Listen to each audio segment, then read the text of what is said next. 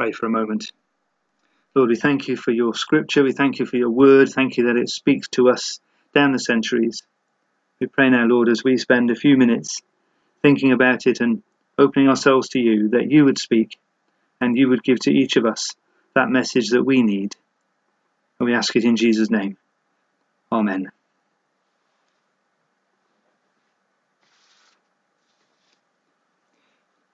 As you'll know, over these last few weeks, we've been beginning the process of um, the Living in Love and Faith um, initiative uh, offered to us by the Church of England nationally. And uh, we've begun by looking at some pastoral principles, some ways in which we can have the conversation, some things to bear in mind so that when we come to talk with each other and share with each other some very um, about some very difficult and sensitive issues about which people feel um, often very strongly, that we have, as it were, um, uh, a set of, of mechanisms that enable us to speak well to one another. So we've thought about um, acknowledging prejudice um, and ignorance and speaking into silence. Um, and uh, today we're having a think about power and what does it mean to be aware of the power that we might have. And I wanted to think first um, about power in the scriptures, because uh, these two readings we've had today from, from Dareth and Alison, if you like, show us um, the two sides of power in scripture. Firstly, that psalm, beautiful, beautiful psalm of uh, David crying out to God in uh, in his need as he was sort of descending into the into the mire, he says, um, and he cries out to God. And the, the picture of God that that that is um, uh, described in the psalm is is remarkable, absolutely remarkable. It, you know, it, it's almost it's almost um, Harry Potter Potteresque um, because uh, the picture of God is is so fearsome. He says, "Smoke rose from his nostrils, consuming fire came from his mouth burning coals blazed out of it. It's like something out of a Hollywood film, isn't it? You can imagine the sort of um, CGI, the special effects, as the as the as the heavens are, are torn open and God comes uh, down in this remarkably uh, powerful and evocative way and rescues David. God is powerful. It's so obvious it hardly needs to be said. And we know his power in creation. We know his power to save us. We know his power to indwell us. God is powerful. And we see many times in the scriptures where God uses his power to rescue his people. Obviously, the, the most uh, famous and, and, and sort of obvious example is rescuing the Israelites from Egypt. The plagues that were sent uh, upon Pharaoh and then leading them out and, and through the Red Sea and into the into the wilderness, there to give them the Ten Commandments, to feed them with manna and quail, and ultimately to bring them into the promised land. These are remarkably powerful acts. It shows God's power and his protection and the power that he uses for good. And we think again of, of the people of Israel in exile in Babylon, and again, it is the power of God that brings them back. God is powerful. And we see in Scripture the ways in which he uses that power for the good of his people. But alongside this, um, this affirmation of the, of the power of God, we also get this, this remarkable truth, which Alison's uh, reading from Philippians outlines. That oddly, almost contradictorily, what the boffins call a paradox, two things that, that are opposites that are true at the same time. When God wants to show his ultimate power, what does he do? He sets it aside. He leaves who he is. He puts it aside and empties himself. And those amazing verses from Philippians that talk about Jesus, who being in very nature God did not consider equality with God something to be grasped, but made himself nothing, taking the very nature of a servant.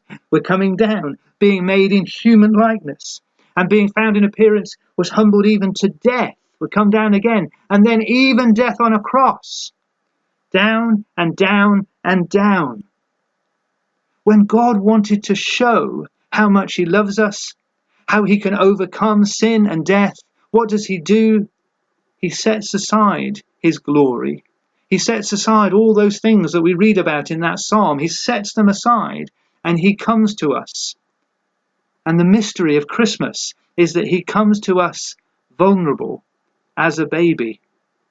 The one who holds the universe in the palm of his hand is held in his mother's arms. This paradox that when God wants to show how powerful he is, he sets it all aside. You may remember that, that Paul finds out about this truth. You may remember in, in, in 2 Corinthians, in that second letter that he writes to the church in Corinth, you, you remember he, he talks about his, his thorn in the flesh. And, and he, he says, it's, it's, it's tormenting me. I, I don't like it. I hate it. And three times he cries to God to take it away. And what happens? Three times God says to him, my power is made perfect in weakness. And Paul has to learn that to trust in God most powerfully of all is to trust Him in weakness, to trust Him when He cannot do what He wants to do. And that's, that's where the power of God will be shown most clearly in His weakness. God gives away his power, and in doing so, he reveals his power most profoundly. And of course, at the heart of all of this is the cross. There, Jesus is stripped and nailed, and he dies. There is nothing glorious about that. And yet, that is the moment when sin is defeated and new life is opened up to us. God does his most profound, important, and powerful act in the naked, broken, bleeding body of Jesus. This riddle, this contradiction, this paradox is at the heart of our faith that power is seen through weakness. Power is displayed as people say, I can't do it, but He can. When we come to this conversation, which we will do later in our, in our church year, when we try to talk together about what it means as we look at, at subjects of sexuality and gender and relationships and marriage, can we give away our power? Can we can we give away, if you like, the sort of ability to knock one another down. You know, I, I went for lunch with somebody recently, and it was a very nice lunch, and I, I was chatting away as you know as I do, and I was talking about church and talking about doing living in love and faith, and talking about the possibility that maybe there may be a different way of looking at all these things. And my companion told me within two or three sentences that if I changed my mind, if I departed from the traditional view of sexuality, gender, and marriage, that he would not be able to work with me. I was devastated. I was trying to be honest. I was trying to be vulnerable. I was trying to say, this is a struggle, and I'm in this struggle, and, and I'm, you know, I don't know what to do. And he closed it down, and he said, if you change your mind, I can't work with you. Brothers and sisters, let's not do that to one another. Let's give away our power. However fervently we might hold our views, let's give away the power to crush one another. Because when that happens, it's miserable. God doesn't do that to us, does He? He comes to us weak and vulnerable, and He says, I love you, and I love you this much that I will go to the cross for you. Can we love each other like that? hold our views firmly and, and passionately, yes, of course, but to love one another and to say, we will find a way through this because we love God and we love one another. To give away the power to crush one another.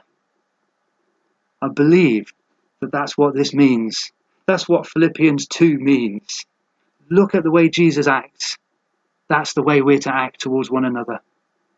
It's hard and it's tough and it takes takes discipline to do it. But that's what we are called to do. And you know when we do do it, it's wonderful.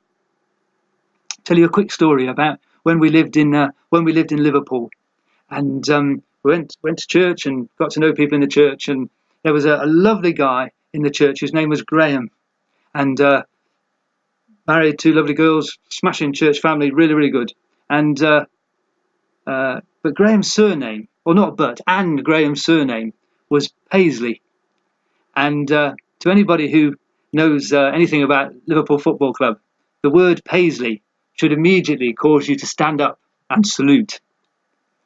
Because Bob Paisley was Liverpool's most successful manager. And just for the record, he won more trophies at a quicker rate. Okay?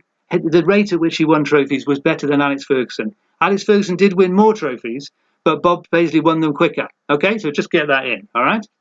Anyway, Graham was Bob's son. If Graham had wanted to, Graham could have made me feel really, really small. Because Graham had an insight into a world of football that I could only dream of. And Graham had seen it all firsthand. But he didn't. He was gentle and kind, and he lifted you up and enabled you to glimpse it as well. He had no sort of status. He didn't stand on ceremony. He didn't say, I am footballing royalty. He just shared his life, and it was a delight to be with him. His was an example of giving away something in order that other people could join in. Friends, if we can give away a sense of power so that one another can join in this conversation free and safe, we will have done a wonderful thing. We will have done a Christ like thing. Amen.